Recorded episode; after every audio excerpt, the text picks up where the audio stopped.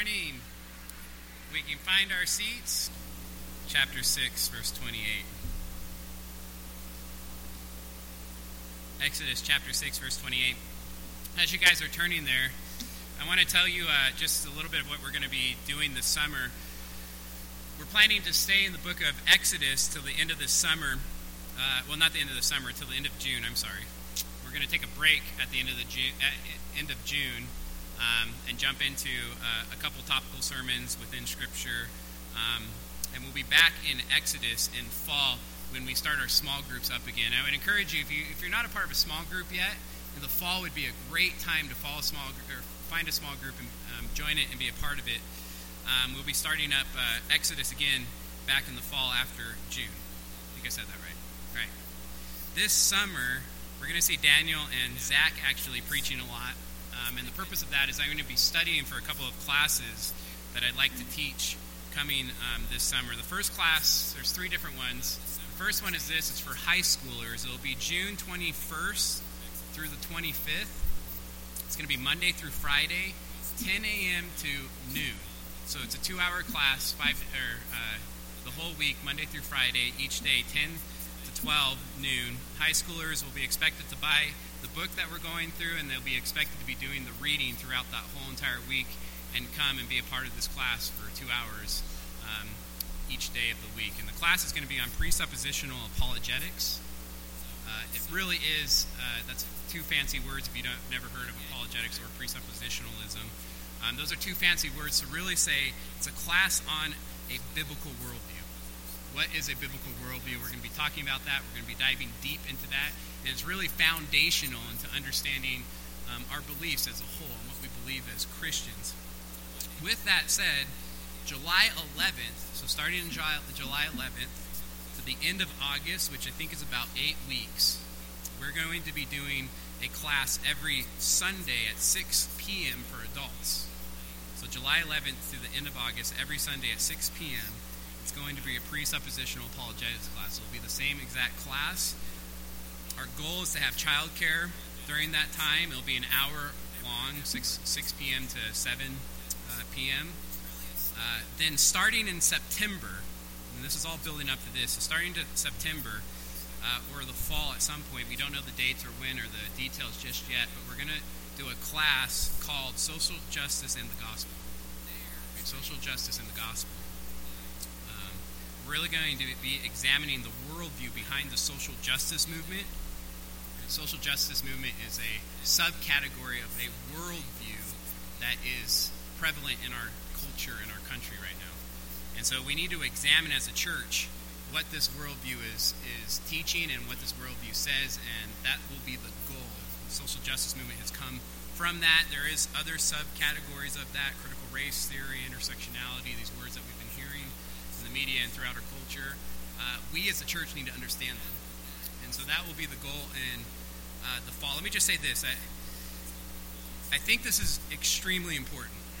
I've really spent the last year studying this topic, grabbing any book that I can find to read on this topic, listening to all types of lectures, sermons, uh, any subject I can find in this topic. I've been I've been just diving in for a whole year now. Um, I believe this worldview, this worldview that has created the social justice movement, is the greatest threat to the church in 200 years. And I don't say that lightly. They don't like the name social justice. I've said this a number of times because it's not justice. I just want to be clear on that. It's not biblical justice, which is true justice. They've actually redefined that word, this worldview as a whole. I like the term and title applied postmodernism. I think that's probably my favorite term so far. I hope it gets caught on. There's a couple people saying it. Um, another phrase that's used is post postmodernism, but I think that just gets um, so applied postmodernism, I think, is great. The ideologies that come from this worldview, which I believe is a false religion. The ideologies that have come from this worldview are entering into the church and threat, threaten within the church. I think more than anything, it attacks the authority of Scripture. The authority of Scripture being authoritative in our lives. The devil, I really believe, is using the compassion of the church to spread false ideologies right now, false worldview that are antithetical to the biblical worldview. The devil is trying to destroy and devour the church right now. This is true spiritual warfare. In fact, Second uh, Corinthians 10, verse 4 says this For the weapons of our warfare are not of the flesh. In other words, we don't fight flesh, we don't have physical weapons, but have divine power, and that's the armor of God. That's our weapons.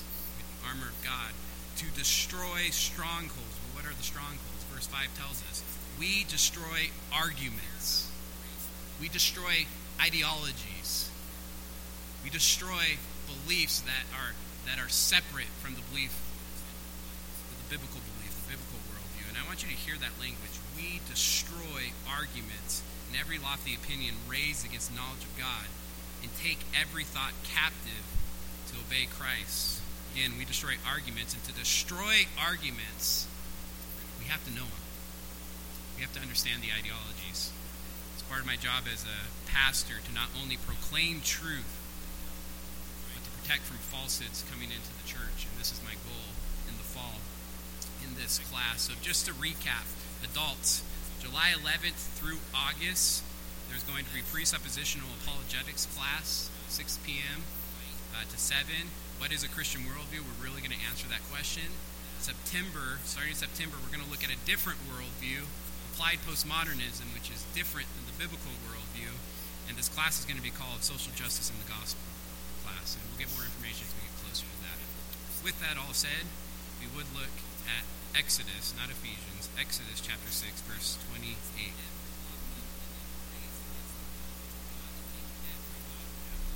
Exodus chapter 6 verse 28 says this On that on the day when the Lord spoke to Moses in the land of Egypt uh, the Lord said to Moses I am Yahweh tell Pharaoh king of Egypt all that I say to you but Moses said to the Lord, Behold, I'm a, I am of uncircumcised lips.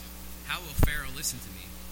Chapter 7, verse 1 says this And the Lord said to Moses, See, I have made you like God to Pharaoh, brother Aaron shall be your prophet. You shall speak all that I command you, and your brother Aaron shall tell Pharaoh to let the people of Israel go out of his land. But I will harden Pharaoh's heart, and throw, and though I multiply my signs and wonders in the land of Egypt, Pharaoh will not listen to you.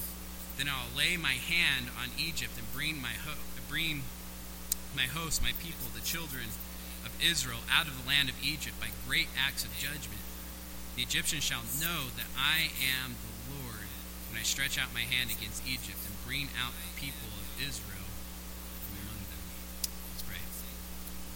Dear Father God, Lord, I just pray that you are with us this morning as we go over this important text, Lord, this inspired text by you, Lord, written by Moses, inspired by you, Lord. I pray that we learn from your interaction with Moses, Lord, his arguments, his doubts, patience with him. Lord, I, I pray that we as a church learn that, that we have a message to proclaim to the lost world. God, be with us this morning as we go over this text. Help us to learn from you, Lord. Pray that your Spirit just illuminates the Scriptures, Lord, brings conviction to the hearts of all of us. In your Son's name, amen. Zach, the last two weeks, uh, preached, and so that means we've been out of Exodus. He picked a pretty difficult topic, um, the Old Covenant and the New Covenant, and how they relate. And of course, that really ties into the sermon series that we've been going through through the book of Exodus. Today I want to get into Exodus chapter 7. And I want to say in Exodus chapter 7 that there's actually a major shift that happens in the narrative that we've been following so far in the book of Exodus. And I want to see if you can see it. Look at verse 6. It says this. I haven't read it yet, but it says this in verse 6. Moses and Aaron did so. They did just as the Lord commanded them. You see it? Look at verse 10. So Moses and Aaron went to Pharaoh and did just as the Lord commanded them. I hope you saw it. Up to Exodus chapter 7, verse 6, Moses over and over and over again doubts God, questions God, argues with God. Then we get to chapter 7, verse 10, and it says So Moses and Aaron went to Pharaoh and did just as the Lord commanded. In fact, really from this point on, we see Moses just faithfully obeying God over and over and over again until they get into the wilderness. There's a major shift that happens in chapter 7 because in chapters 3, 4, 5, 6, in the beginning of chapter 7, Moses over and over and over again just argues with God about his commissioning, about his calling. Think about that. That's four and a half chapters of arguing with God. When you read through the beginning of Exodus and the book of Exodus, you can't overlook this portion of Scripture. How much is written, how much time is given to Moses' struggle with his calling. One theologian put it this way Exodus gives us much more attention to Moses' unbelief and resistance to God in his adult life than it does to the sins of his youth, even though his youthful sins included killing a man. You think about that. Obviously, a defining moment in Moses' life, but we only have a couple verses on that. It is not that the importance of, it, of the earlier failings is minimized, but that Moses' lack of faith and unwillingness to obey a direct commission is, in God's eyes, a serious act of disobedience. Because of this, and because of how much time is given in Exodus, before we move on to the faithfulness of Moses, I think it's important to review Moses' struggle.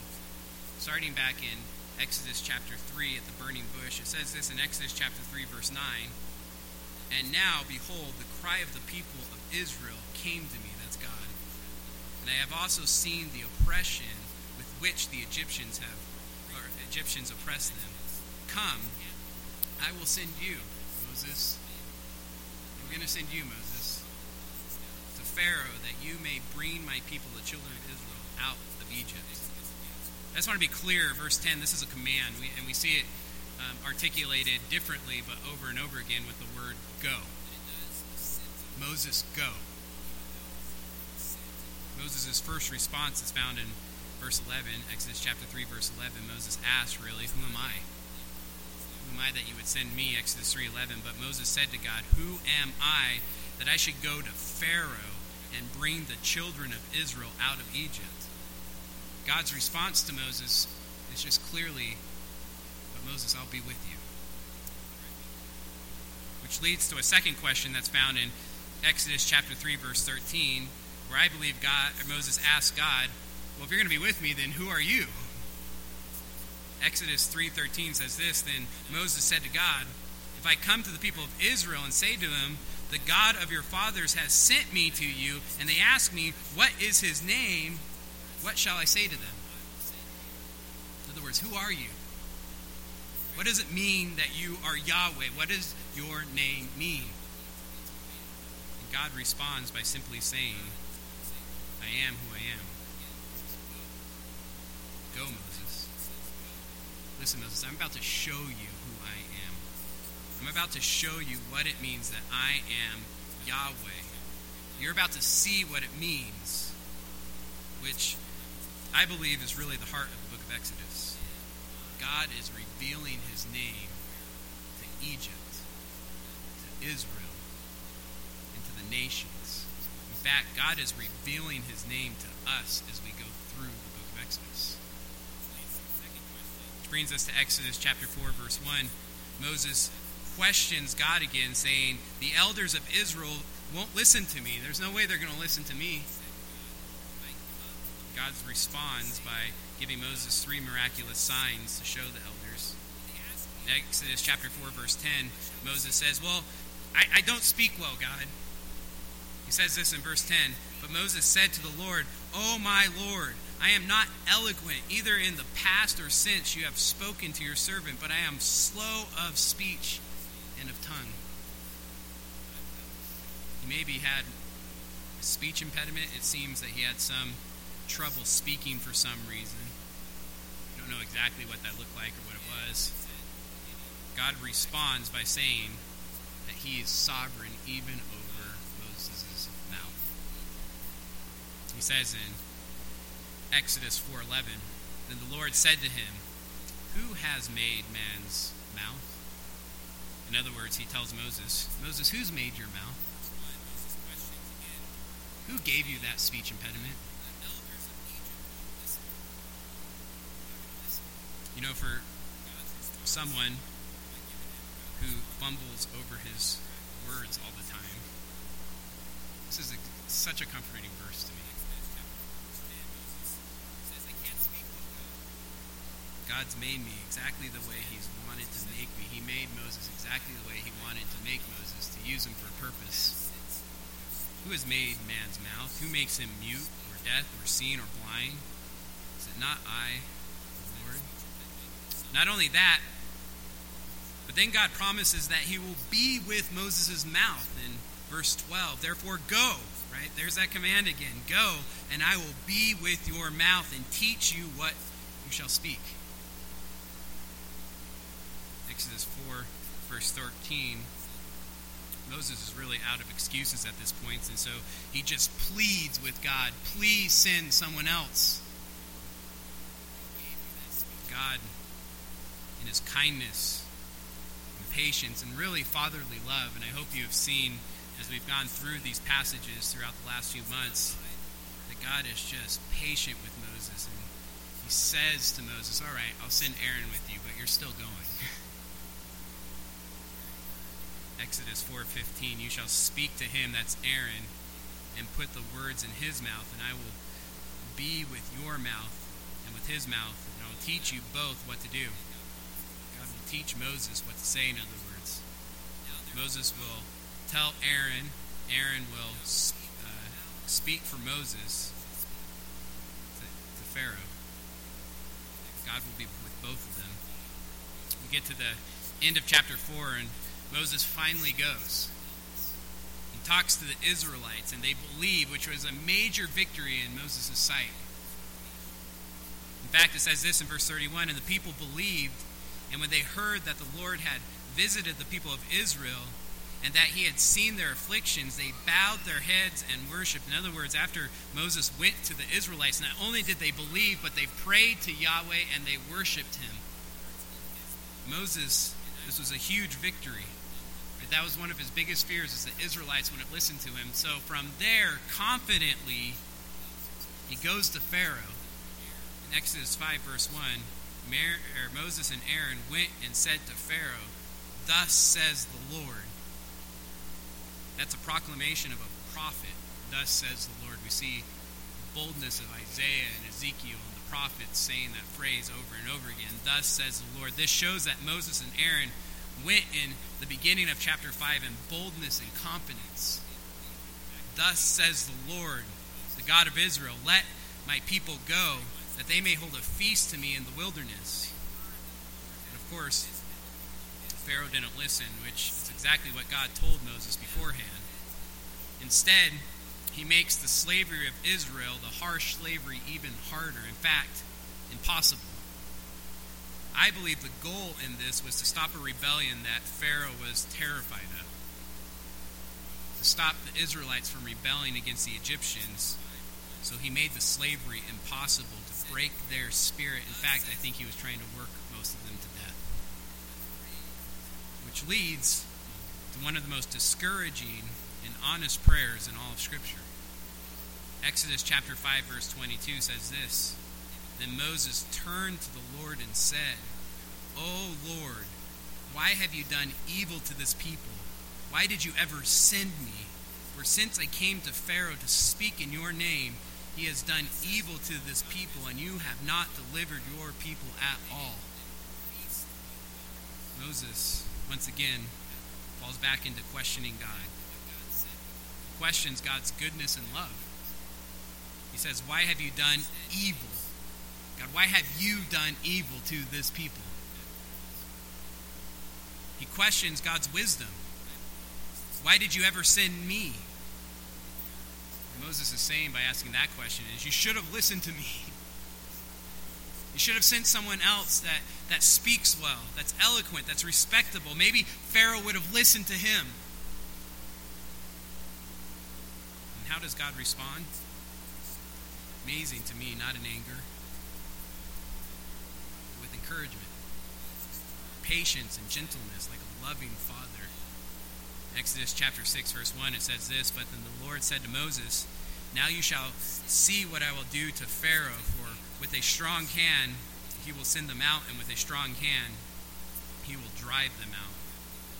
And God gives this amazing poem, a poem of encouragement to Moses. We spent weeks on this poem.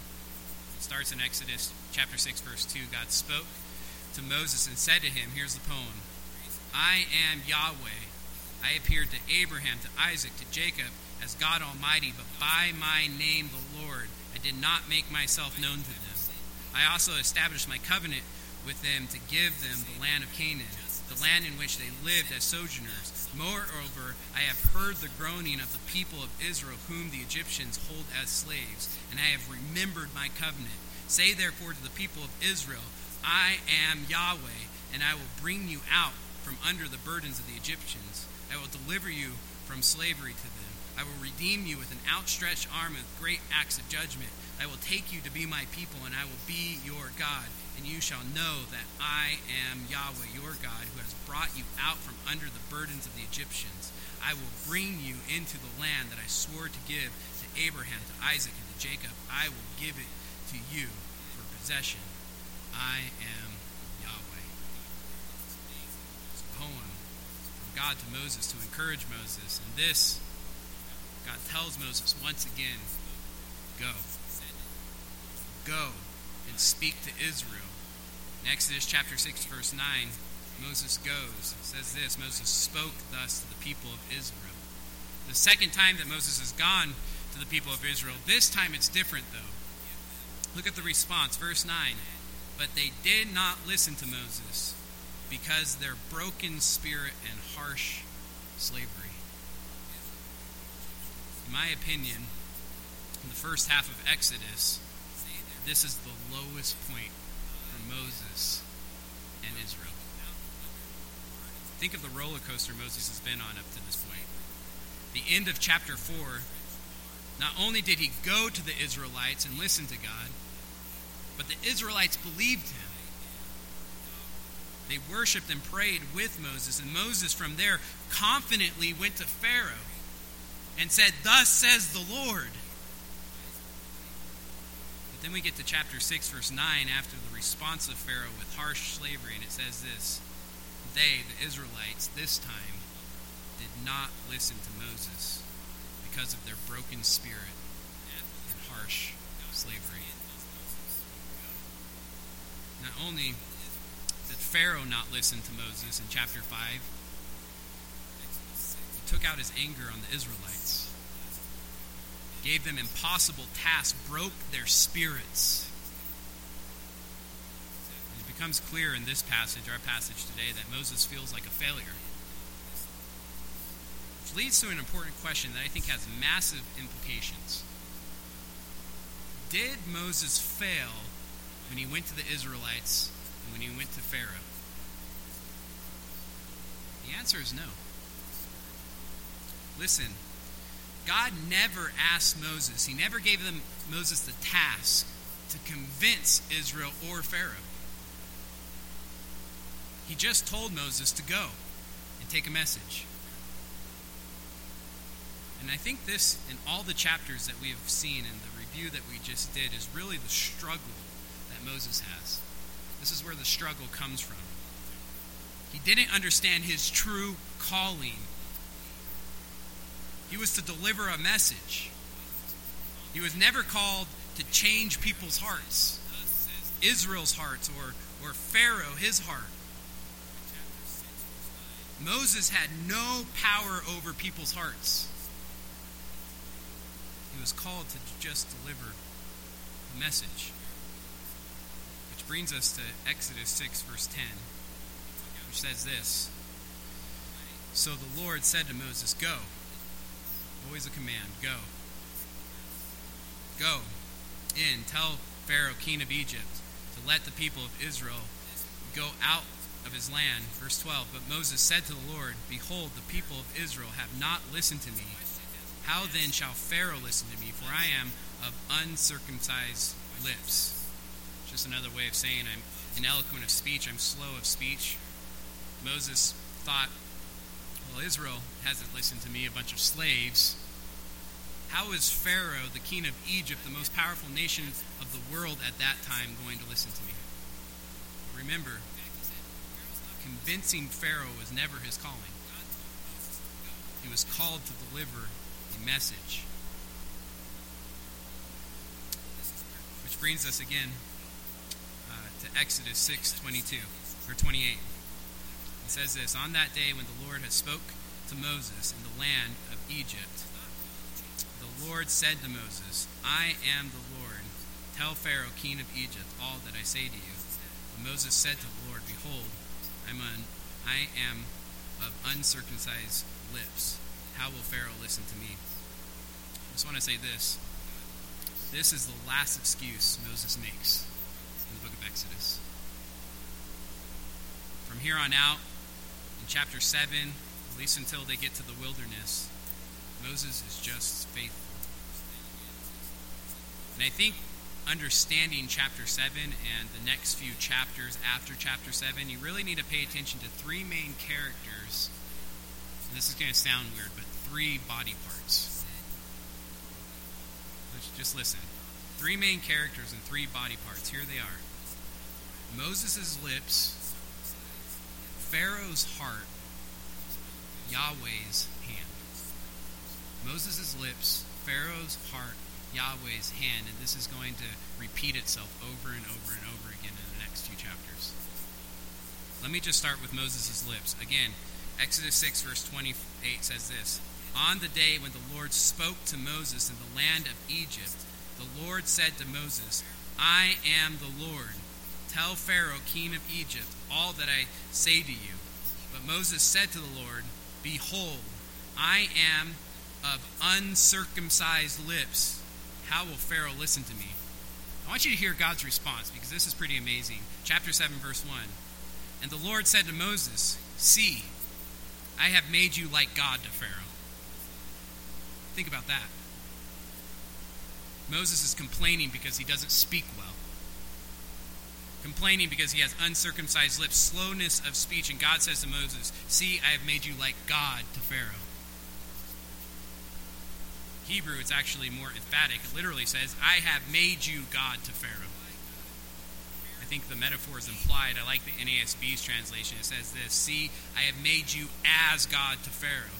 In other words, Moses' lips, right, the part that he complains about more than anything else, the thing he can't change because he has some kind of impediment that's been, been given to him sovereignly by God, what he's been focused on will function with divine authority as he goes and speaks. To Pharaoh. As if God Himself was speaking. It's important to keep in mind in this passage that Pharaoh considered himself to be a god. Peter Enns writes, theologian, he says this In Egyptian ideology, the Pharaoh was considered to be a divine being. So by calling Moses God, Yahweh is beating Pharaoh at his own game. It is not the king of Egypt who is God. Rather, listen to this it is the shepherd and leader of a slave nation who is God. A shepherd and leader of slaves who is God. What does that sound like?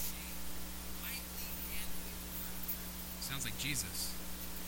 A shepherd and leader of slaves who is God. Moses, clear, is not divine. He's not God. But he is a type of Christ. In other words, his life points us to Christ, it points us to God incarnate. Peter Enns, keeps going.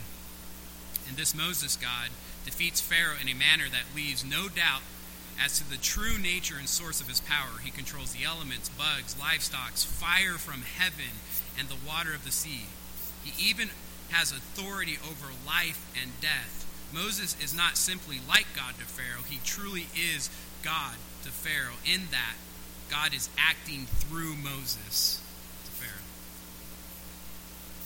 Moses' uncircumcised lips will be speaking with the authority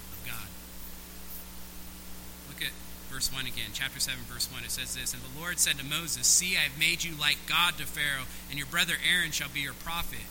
You shall speak all that I command to you, and your brother Aaron shall tell Pharaoh to let the people of Israel go out of this land, out of his land. In other words, God is going to teach Moses what to tell Aaron. Aaron's going to take what Moses has told him to Pharaoh and speak it and proclaim it to him.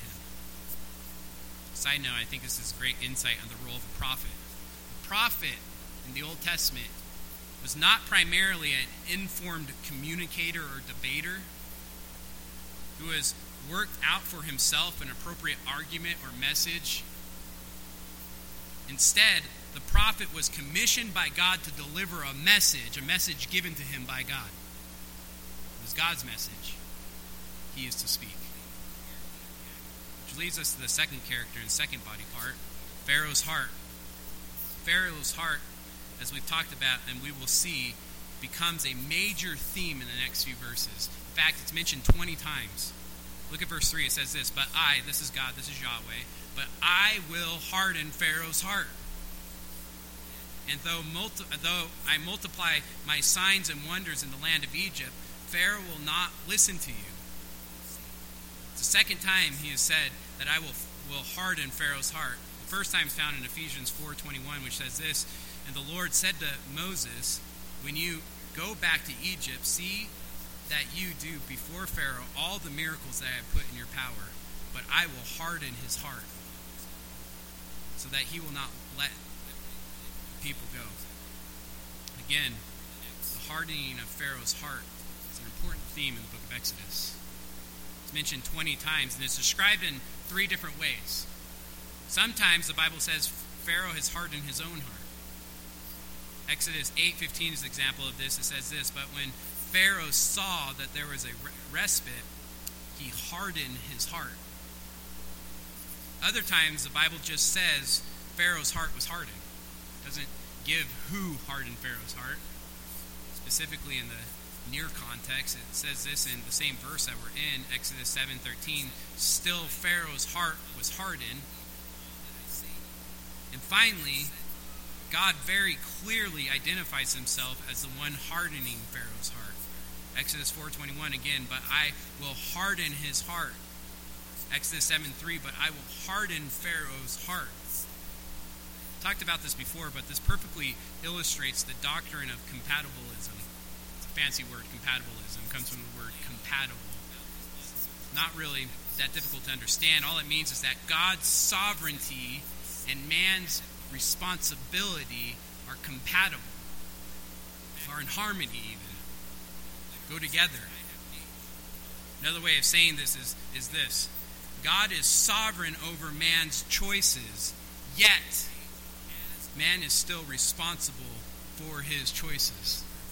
Choices matter. Our choices matter. They're real. How does that work? How can God be sovereign over our choices and yet we still have uh, real choices and we're responsible for them? I don't know. I don't know It's a mystery. The Bible just states both. Just like the Bible states that there's one God in three persons. How does that work? I don't know. But I believe it because this is authoritative, not my own reasoning. Part of presuppositional apologetics, by the way. What I do know for sure is that God is telling Moses he is in control, not Pharaoh. He's in control of everything, not Pharaoh. In fact, God is going to use, listen, Moses' lips to harden Pharaoh's heart so that God's name would be known. So that he could reveal what it means that he is Yahweh, so that God would be glorified. Which leads us to our last character and body part Yahweh's hand. Look at verse 4. Pharaoh will not listen to you. Pharaoh will not listen to you, then I, this is Yahweh, then I will lay my hand on Egypt and bring my host, my people, the children of Israel, out of the land of Egypt by great acts of judgment. Super important. Moses' lips will be used to harden Pharaoh's heart so that Yahweh could stretch out his hand against Pharaoh with great acts of judgment. And why? Why would God want to do this? Well, verse 5 tells us why. That the Egyptians shall know that I am the Lord, that I am Yahweh. If you haven't been around, capital L O R D just replaces the name of the Lord, Yahweh, which Austin's going to tell us isn't the correct pronunciation of that word, but I'll let him explain it when he gets up here one day. this is the heart of Exodus. God is revealing his name, revealing what it means that he is Yahweh. Remember, in Exodus 3:15 it says this, God said to Moses, "Say this to the people of Israel, Yahweh, the God of your fathers, the God of Abraham, the God of Isaac, the God of Jacob, has sent me to you. This is my name forever, and thus I am to be remembered throughout all generations. It's the heart of Exodus. God is revealing his name. Remember Exodus chapter 5, verse 2. This is Pharaoh. Pharaoh said, Who is Yahweh? Well, he's about to find out. That's the point. Who is Yahweh that I should obey his voice and let Israel go? I do not know Yahweh. Moreover, I will not let Israel go. So Moses is, or Pharaoh is about to find out who Yahweh is. God is going to use the rebellion and disobedience of Pharaoh to reveal to display his glory for generations and generations and generations to come. In fact, even our generation. This is why God raised Pharaoh up. Exodus 9:16 makes that very clear. But for this purpose I, that's Yahweh, I have raised you, that's Pharaoh. I have raised you up to show you my power so that my name may be proclaimed in all the earth. I want you to see this, okay? Look at verse 2. Follow along with me. Chapter 6, verse, or chapter 7, sorry. Chapter 7, verse 2. You shall speak, that's Moses, that's Moses' lips. You shall speak, Moses' lips, all that I command you, and your brother Aaron shall tell Pharaoh to let the people of Israel go out of his land. But I will harden Pharaoh's heart. That's Pharaoh's heart. How is it hardened? By Moses' lips. But I will harden Pharaoh's heart. And though I multiply my signs and wonders in the land of Egypt, Pharaoh will not listen to you. Then I will lay my hand, there's Yahweh's hand, on Egypt and bring my host, my people, the children of Israel, out of the land of Egypt by great acts of judgment. And here's why, verse 5 The Egyptians shall know I am Yahweh. That's the purpose. That God's name would be known, that God would be glorified. Again, verse 5 The Egyptians shall know that I am the Lord when I stretch out my hand against Egypt and bring out the people of Israel from among them. Listen, Moses' problem in chapters 3 through 7, as he struggles with God in his calling and commissioning, is that he had a wrong expectation of success. He had a wrong understanding of his calling. He thought success was convincing Pharaoh and Israel, changing their hearts. Moses should have defined success as faithfully delivering a message, and that's it. And trusting God for the results. To use that message any way God saw fit. In the case of Pharaoh, he saw fit to harden his heart. Exodus 9:16 again makes this very clear. For this purpose, I, that's Yahweh, I have raised you, Pharaoh, up to show you my power, so that my name may be proclaimed in all the earth. In Exodus, God is determined to use Moses' lips to harden Pharaoh's heart so that God could stretch out his hand against Egypt. Verse 5 that the Egyptians shall know that I am Yahweh, so that God's name may be known, be proclaimed in all the earth. Exodus 9:16. That God's name would be known. That God would be glorified. Now, there's some major implications to this that we're going to save for next week when it comes to the church and what our calling is as a church. But I want to say this because I think some of us struggle with this idea that God is all about His glory. That God is all about His glory. And He will make sure that He is glorified. The reason we struggle with this is because it sounds selfish. But here's the difference between God glorifying Himself and anyone else trying to do that God's glory is man's greatest good. Therefore, when God glorifies himself, we find joy and satisfaction. It's our greatest good. Let me just illustrate this and make this very clear. What is the greatest or most glorious thing that happened in Scripture from Genesis to Revelation? What brings God more glory than anything else from Genesis to Revelation? You can say it out loud. Jesus. Jesus' death on the cross and the resurrection. What is our greatest good? Jesus' death on the cross and the resurrection. God is all about his glory to our good. In fact, if God would hide his glory, if God would make something else what he is all about, he wouldn't be loving.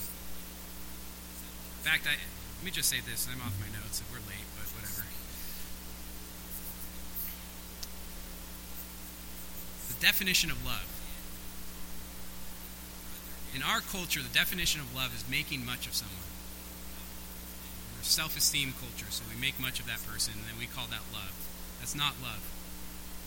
Definition of love should be making much of God for that person, pointing that person to God's glory, because God's glory is that person's greatest good, not much of themselves. Think about that. Therefore, God glorifying himself is the greatest thing he can do for us and for his glory. Chief end of man is to glorify God and enjoy him forever. And the reason that and is in there is because God's glory is our greatest joy. I can go on about that, but there's major implications on this that I want to talk about next week for the church. And let me just say this. The church has been given a message just like Moses has the gospel, the good news. Just think about that for a second. That's what the gospel means. It's good news. It's news. News is meant to be proclaimed. It's information that is proclaimed as truth. I know we're redefining that too, but our calling as a church is to deliver a message, not change people's hearts we trust God to change people's hearts as we deliver the message. But our calling is to faithfully and accurately and clearly deliver the gospel message to the nations. In fact, my calling as a pastor is to preach this faithfully. The message that has been given to us to proclaim it from this pulpit. In fact, I asked for this pulpit to be back up here this Sunday. I really love this pulpit. It's big. It holds my water. But more than that, it symbolizes where the authority rests. It doesn't rest in me as a preacher. In fact, last two weeks I sat with you guys listening to someone else preach. As long as this is faithfully proclaimed and preached, the message is faithfully delivered this is where the authority is. That's why the center of this building is this pulpit. Because the Word of God is the authority. The church is losing that right now. The authority of Scripture. It's important we understand exactly why and what is happening. That's why these classes are going to be so important. But I want you to see that we are called to proclaim a message and trust God with the results. And listen, when we proclaim the word faithfully, it won't come back void it won't come back empty. It will accomplish God's purposes, either to soften hearts or harden hearts, but it will accomplish God's purpose. Let's pray.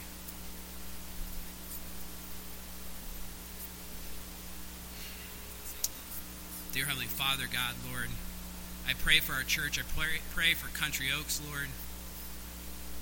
God, I pray that you protect us, Lord, from false ideologies, from the idea that there's authority that is more authoritative than you. That's ridiculous. An authority that's more authoritative than your word. God, I pray that this church always elevates your word, Lord, as the ultimate authority over everything. Help us, Lord, as Christians, submit to the truth that's found in your word. Submit to the message that has been given to us. And Lord, I pray that we faithfully and boldly proclaim it to a lost world. That we send cross cultural workers to countries that have never heard the truth, Lord. That they deliver that message clearly and faithfully that we proclaim that message, the good news of Jesus Christ, to our community faithfully and clearly. And that we understand that success is faithfully communicating the message and trusting you with the results. God, help us learn from Moses that we would be bold in our proclamation of the truth, that we would be gentle and loving and kind and compassionate, but bold. Be with us in your Son's.